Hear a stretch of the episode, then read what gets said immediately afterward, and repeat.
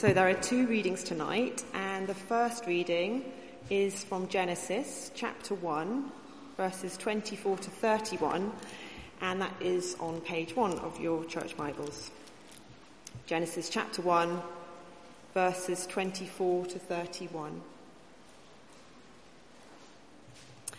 And God said, Let the land produce living creatures according to their kinds the livestock, the creatures that move along the ground, and the wild animals, each according to its kind. And it was so. God made the wild animals according to their kinds, the livestock according to their kinds, and all the creatures that move along the ground according to their kinds. And God saw that it was good. Then God said, Let us make mankind in our image, in our likeness, so that they may rule over the fish in the sea and the birds in the sky, over the livestock and all the wild animals, and over all the creatures that move along the ground. So God created mankind in his own image. In the image of God, he created them. Male and female, he created them. God blessed them and said to them, Be fruitful and increase in number. Fill the earth and subdue it. Rule over the fish in the sea and the birds in the sky, and over every living creature that moves on the ground. Then God said, I give you every seed bearing plant on the face of the whole earth, and every tree that has fruit with seed in it. They will be yours for food. And to all the beasts of the earth, and all the birds in the sky, and all the creatures that move along the ground, everything that has the breath of life in it, I give every green plant for food. And it was so. God saw all that he had made, and it was very good. And there was evening, and there was morning, the sixth day. And the second reading is from 2 Corinthians, starting at chapter 3, verse 17. And that is on page 1160 in your Bibles. 1160. Starting at chapter 3, verse 17. Now the Lord is the Spirit, and where the Spirit of the Lord is, there is freedom.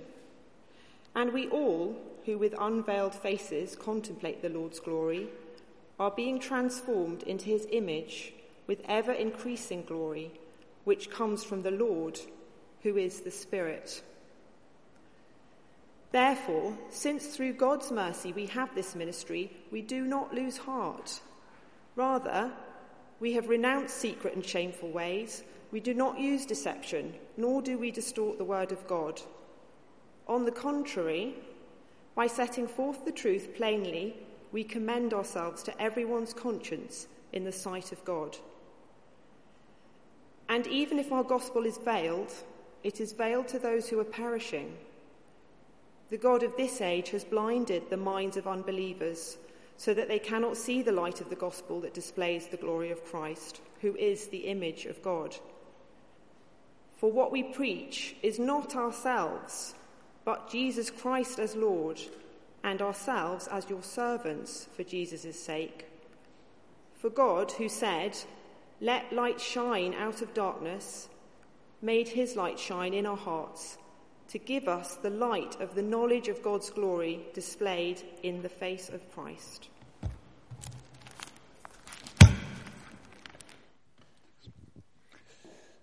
Thank you very much, Helen, uh, for reading that for us. Um, Years ago, uh, I uh, made my mind up to go and dig up a rose bush uh, that was out the front of our house. Um, and um, so I set out and, and started digging. Um, and I discovered what some of you may already know about rose bushes, uh, which is that the roots are vastly more extensive than you might imagine for a little rose bush. Um, now, fortunately, with this rose bush, it was possible to just sort of leave it half done uh, and come back and finish it off the following week. Um, sermons aren't like that. So, um, uh, apologies on two levels. Um, I think that I've started digging on something that I've discovered goes far more extensively uh, than I'd ever dreamt. Uh, and uh, unlike my rosebush, I can't come back next week having done a bit more digging and offer you something uh, adequate. Uh, we've got to go with what I've got. So forgive me for inadequacy. Um, I don't think I've mastered this by any means. Uh, forgive me that, that, therefore, we will also be quite dense, I fear. Um, so if you're feeling sleepy, um, do whatever you need uh, to try and stay with me um, as uh, we go through this. Um, I know Rachel's prayed. I'm going to pray again because uh, I'm in feeling need of God's help. Uh, let me pray uh, for us again. Father God, we, we pray that as we come to something that um, touches on so many important issues um, and also raises great sensitivities, that you would uh, you, you, would grant to us greater clarity than, than I feel um, as we come to tackle this. Please have mercy and uh, pray that our thinking together would be profitable uh, in your eyes. Amen. It's a series that we're going to do in three weeks um, this and then the next couple of weeks. And, and today is laying a foundation about um, what is this thing?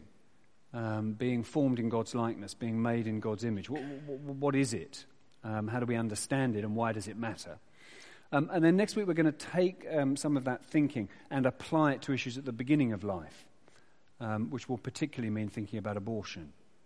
Um, and then in the third week, we'll take it to think about the end of life, and particularly that'll mean thinking about physician assisted suicide. Um, so, so that's our that's our pattern for these um, three weeks. Um, what um, what I want to do tonight um, is, as we uh, as we tackle the, the, the doctrine uh, that mankind is made in the image of God, uh, we, are going to see uh, these three things. I suppose we're going to see why it matters. Um, try and see what it is, and importantly, what it isn't. and actually, those come the other way around, and where it leads. Okay? So, um, first in, why it matters. It won't have escaped your notice that we live in a post Christian culture uh, here in Western Europe, where beliefs and doctrines um, uh, from our Christian past are being steadily set aside, and uh, secular, uh, rationalist, scientific doctrines and beliefs are increasingly taking their place.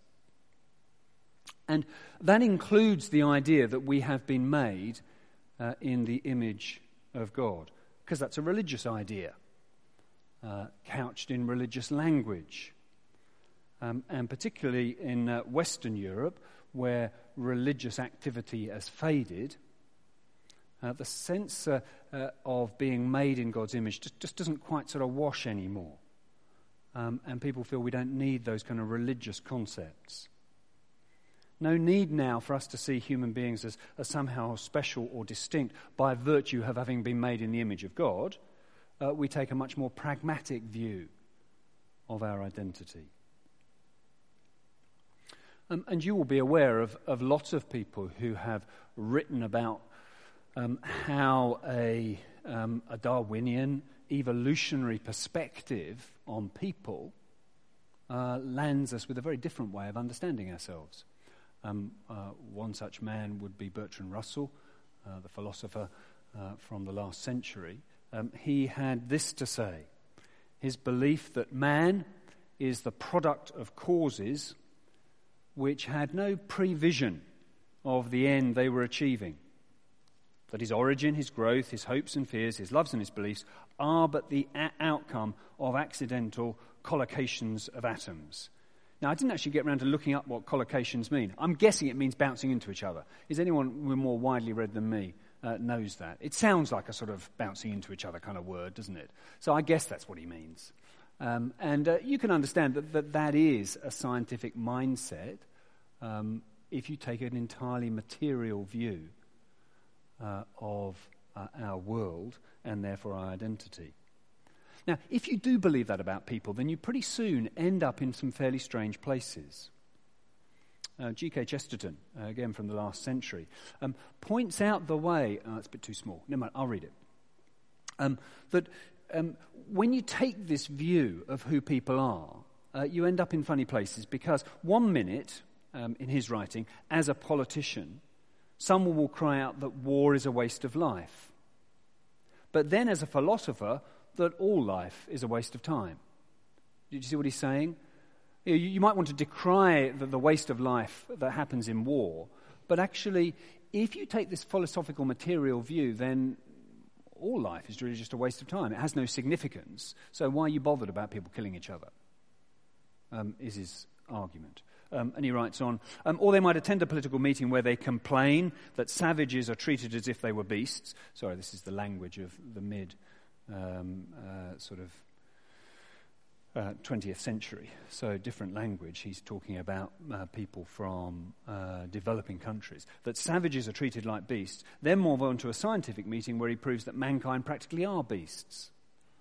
In other words, why would you give dignity to people um, if you are arriving at that evolutionary view that just says we are just an accident, we have no significance? Remove a Christian perspective on the nature of mankind, and you lose the main basis for arguing for human rights. Because it's not actually Western thought that establishes human rights. It has been Christian doctrine that has established the idea of human rights. Uh, Greek thinking had no qualms about establishing that some people, and indeed even some whole races, had a superior status and others had a completely inferior status. Uh, so here's Aristotle. For that some should rule and others be ruled is a thing not only necessary but expedient. From the hour of their birth, some are marked out for subjection, others for rule. He goes on, indeed, the use made of slaves and of tame animals is not very different, for both with their bodies minister to the needs of life. It's not Greek thinking uh, that establishes the inalienable rights by virtue of being a human being. That was Christian thinking, specifically this idea that we are created uh, in the image of God. And therefore, this doctrine, remember we're thinking, why does it matter? This doctrine has driven all manner of things uh, that uh, our Western world is very enthusiastic about. It's led to social reform. The overthrow of uh, slavery in the US was bolstered by legal arguments around the conviction that people are made in God's image. Uh, G.K. Chesterton again argued a slave is not in the condition of a horse, the slave is made in the image of its creator.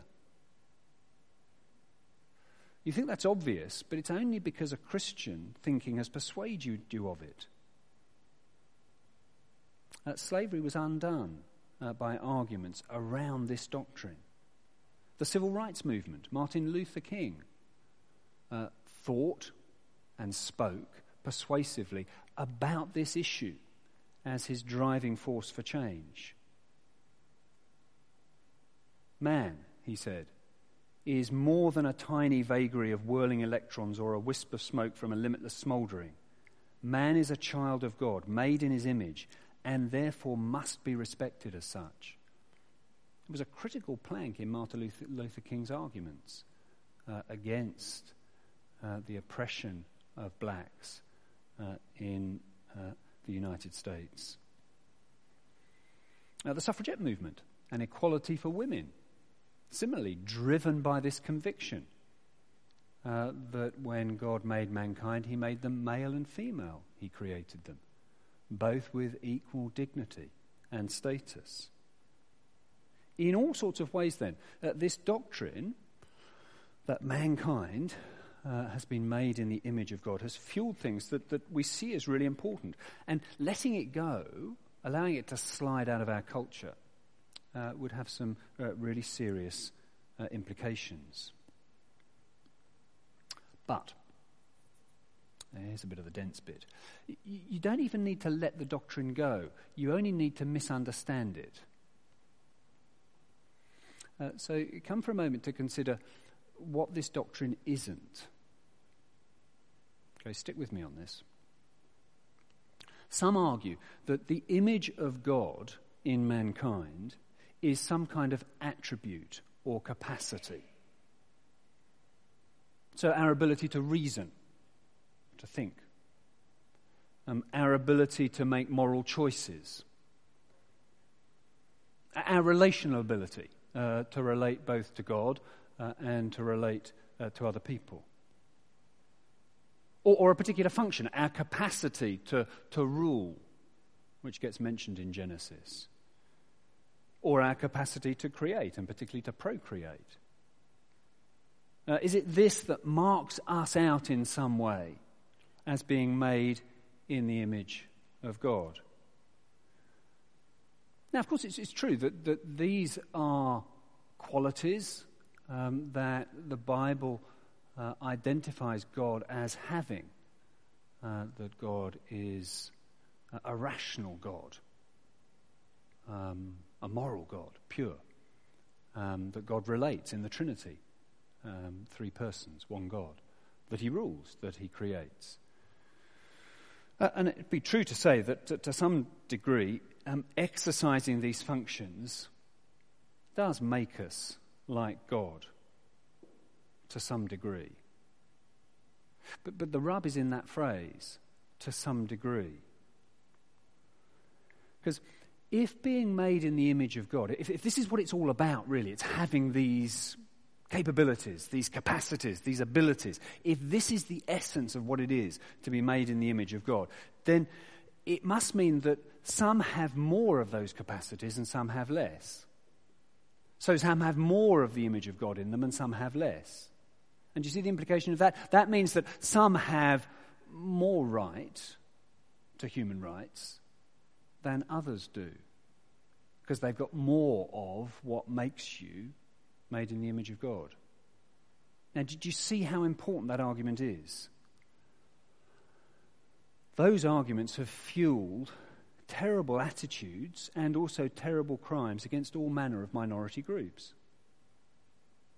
So uh, I've said how a right understanding of the, the image of God in mankind uh, drove uh, the, um, um, the movement against uh, slavery and racism in America. But this misunderstanding drove the arguments in the other direction. Because those who wanted to uphold slavery and racism appealed directly to the divine traits of reason and rulership. See, in their view, um, these capacities of uh, reason and rulership were very evidently more obvious in whites. So it was clear that whites better represented God's image because they had more of those things.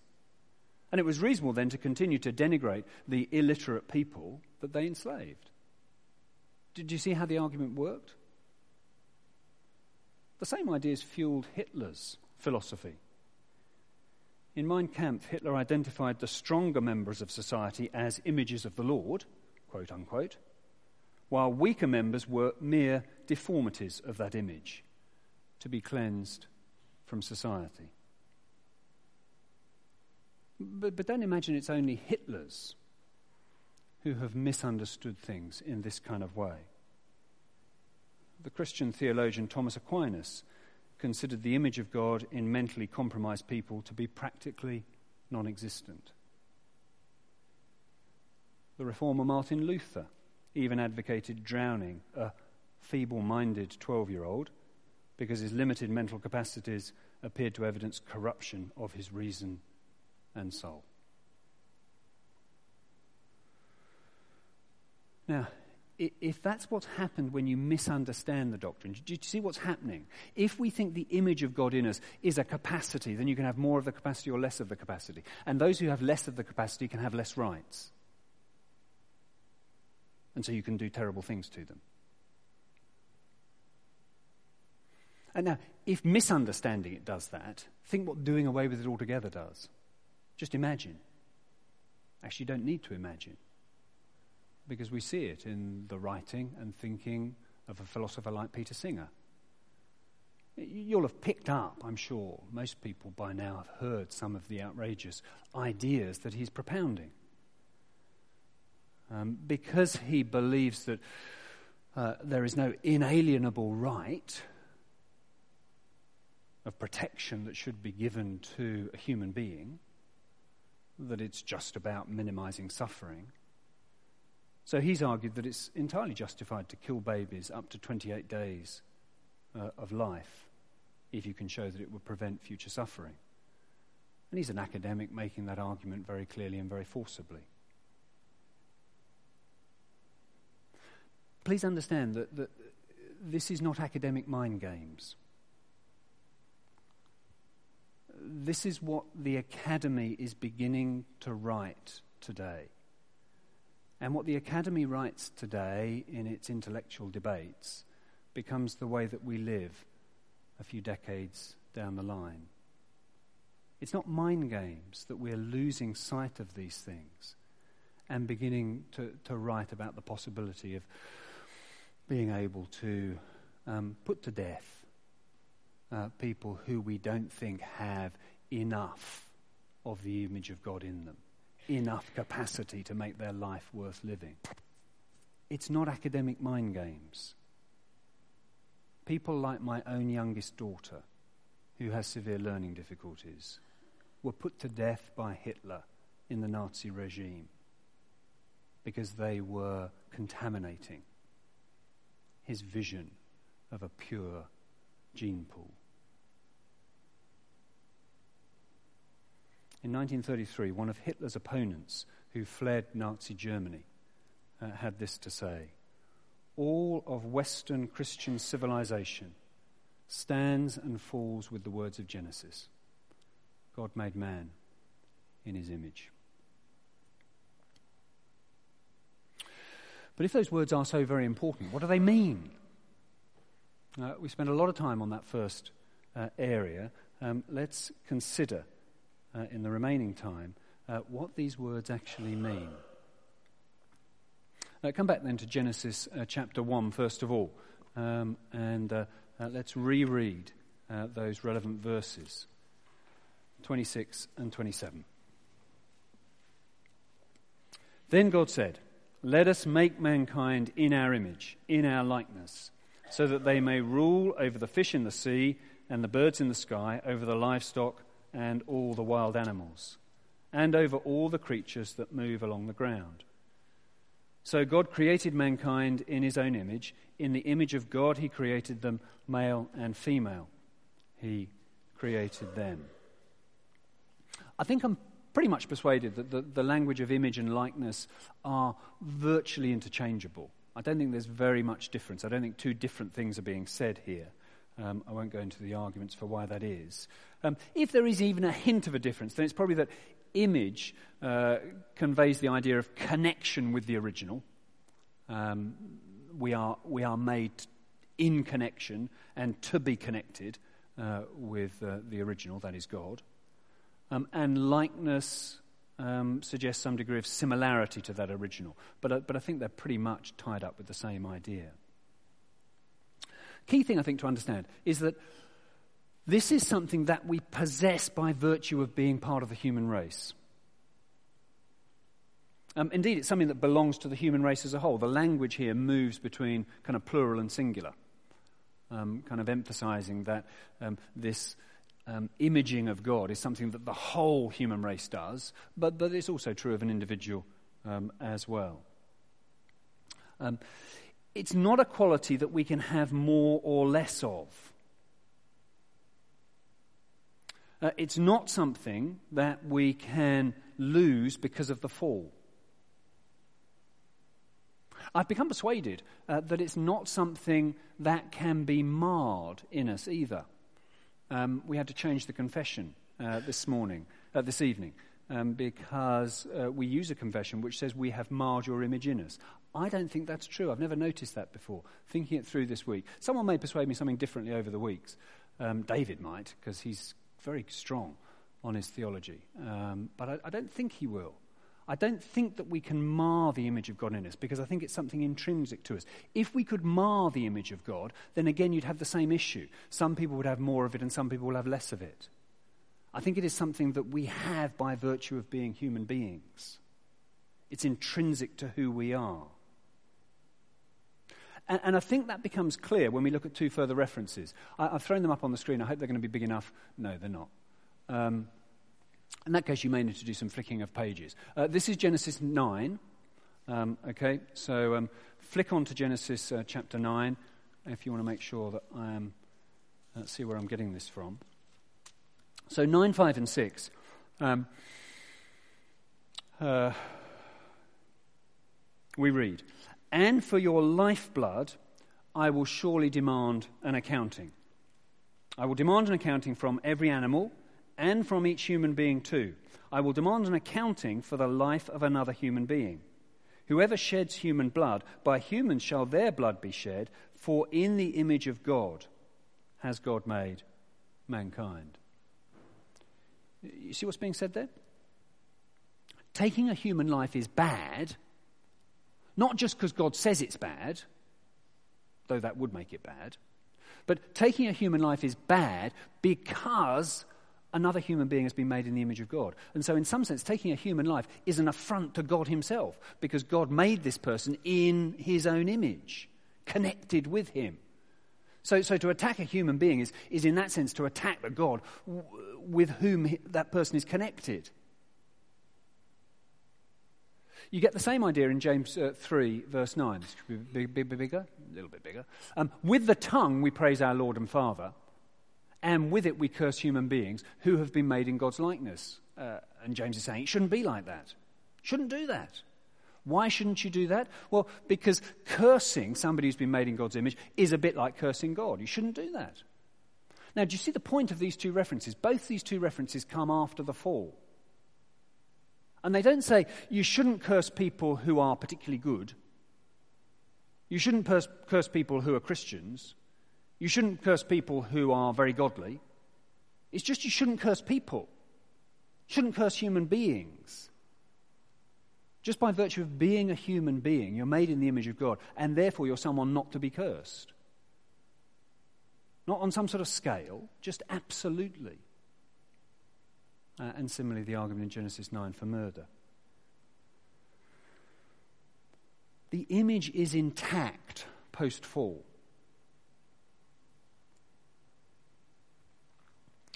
The image is intact because a person is a person, not, not because of any quality they possess.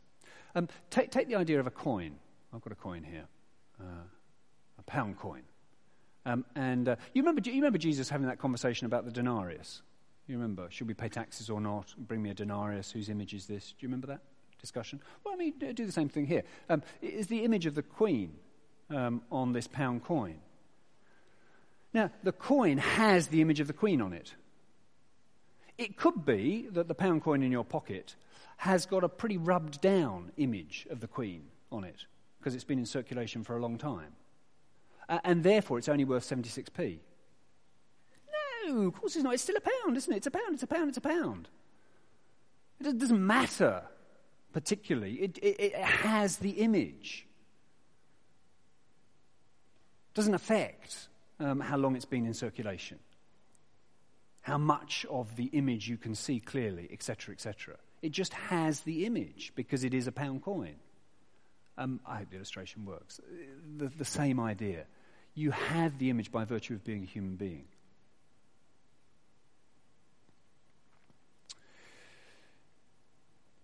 But there is more to say. I think being created in the image of God is also connected with God's intention for us. He intends and has always intended for us, both as a people, but also for us individually as part of the people. He has intended for us to image Him, to represent Him in His world. And He's working towards that. Um, Genesis 5 um, borrows some language uh, from, uh, from Genesis 1 and 2. Let me just read this. When God created mankind, he made them in the likeness of God. He created them male and female and blessed them. And he named them mankind when they were created. When Adam had lived 130 years, he had a son in his own likeness, in his own image, and he named him Seth. It's interesting, isn't it? See, same kind of language, in his own image, in his own likeness. Now, Adam has somebody in his likeness, a bit like God has mankind in his likeness. Now, you know how it is. A baby gets born, and everyone says, Oh, he's got your nose. And most of the time, I'm thinking, No, he hasn't. He's just a baby. I can't see anything that resembles mum or dad at all, but you know, I know the things to say, so I say them. But later on, later on, they often do, don't they? Yeah, you, you meet my son, you'll see that he, he does look a bit like me. Yeah, we do end up looking like our parents. It, it's a kind of, it's a there and it will emerge more and more as the years go on, very often. Much to our annoyance a lot of the time. Now, in the same kind of idea, this, this being made in the likeness in his own image, you see, Adam now has a Seth who will be, some sense, a representative for him going forwards. And, and it's the same, I think it's the same idea. God has now got his representative.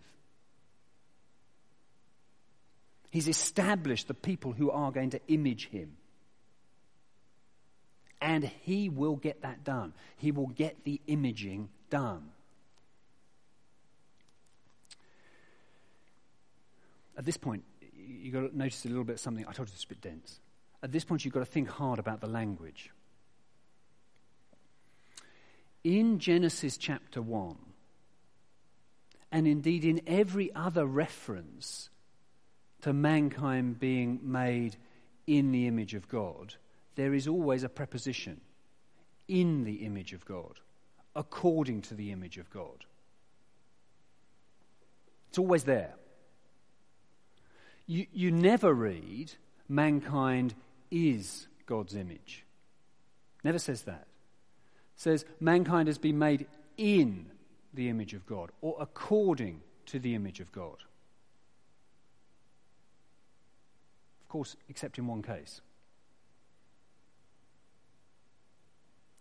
There's only one man who is described as that he is the image of God, and that's Jesus. So many times, like Colossians, um, throw that verse up, the Son is the image of the invisible God, the firstborn of all creation. Or in the passage that uh, Helen read for us, the God of this age, age has blinded the minds of unbelievers so they cannot see the light of the gospel of the glory of Christ, who is the image of God. Jesus is described differently to us. He is the image. We're made according to the image. He is the image. In other words, Jesus is the perfect image to which, towards which we are moving.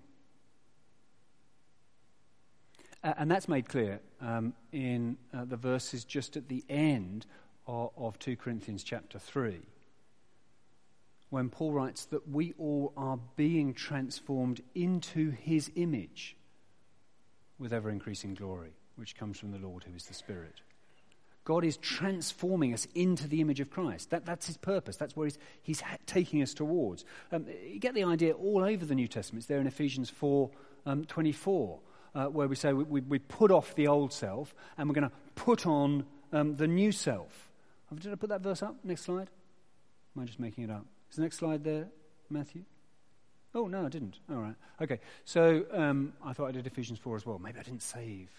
Oh, that would be bad. Um, Ephesians 4 um, uh, talks about putting on the new self, um, uh, which is being created in the image uh, of his Creator. So, what God has in mind is to conform us to the image of his Son, because his Son is the image of God. Right from the very beginning, that's been God's plan. The great dignity of human beings, which makes it a terrible thing to curse them, never mind to murder them, is all tied up with this great intention that God has for us. And that's what it means uh, to be created in His image. Our task is to turn towards Him so that we might reflect him. Jesus shows us God. And all the qualities we considered earlier the, the, the, the, reasoning, the moral perfection, creativity, the rule they aren't what it constitutes to be the image of God, but they are what flows out of it. Do you see the difference? They, they, they, don't, having those things doesn't make you the image of God, but having the image of God makes you able to do those things. Very important difference. It makes us what God has planned us to be. Uh, Tim Keller, uh, when he thinks and writes about this, says his best image is, is a, like a mirror. Um, and you know how it is um, if you're little and, and you, you feel like being naughty. You, you get a mirror on a hot sunny day um, and you turn it towards the sun. Um, and uh, you can use it to reflect the sun um, onto something. You can even start fires like that, can't you?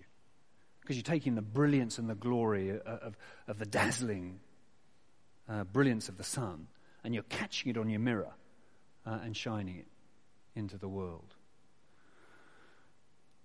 Um, and that captures something uh, of what God intends for us. That, that we're designed to be turned uh, towards the one who is the perfect image. To, to pick up more of his qualities, more of his sacrificial love, uh, more of his purity, more of his compassion, more of his beauty, more of his strength shown even in weakness to, to capture all of those things by turning towards Him, by saying, He's the one that I want to prioritize. He's the one into whose image I'm being conformed. And I work towards that so that we reflect more and more of Him in the here and now. The trouble is that we turn to all sorts of other things, don't we? We turn towards uh, admiration from other people. We turn towards success. We make those the things that we are orientated towards instead of being orientated towards the God who we are intended and to be conformed to. But God marvelously won't let us down. He will complete his purposes. He will ensure uh, that we are conformed to his image. It's the purpose for which he made us. And what we'll do over the next uh, couple of weeks um, is consider how this truth, um, this doctrine, uh, that we are made in the image of God, uh, plays out at the beginning of life, the end of life. I have a hunch that um, probably on the third of the weeks we might be able to carve out some time uh, for a bit of to and fro. Um, uh, with questions, comments uh, that have arisen over the series, if you can bear to see it out that long. Um, you may have had enough tonight. I'm sorry, I warned you it'd be a bit dense. Um, l- let me pray for us, um, and the band's going to come up and we're going to sing about this great God. Uh, what honour uh, you have bestowed upon us uh, that uh, you would make us in your image, uh, that you would determine to conform us to uh, the image, um, to the likeness of the Lord Jesus himself. And we pray that, uh, however inadequately I've spoken this evening, uh, something of uh, this great thing that you have done, are doing, will accomplish, uh, would, uh, would move us, inspire us uh, to turn towards you more comprehensively. in order that by fixing our eyes on Christ, learning more of Him, uh, we might become those who uh, imitate Christ uh, more fully and completely. Uh, so that the, uh, the destination towards which you are taking us when we put our trust in Christ would be increasingly realized in the here and now, as by your Spirit you transform us into ever increasing glory. Uh, what honour you've bestowed upon us. Um, it is to your great glory uh, that you have done such a thing. And uh, we want to, to praise you now in song. Help us to do that. Amen.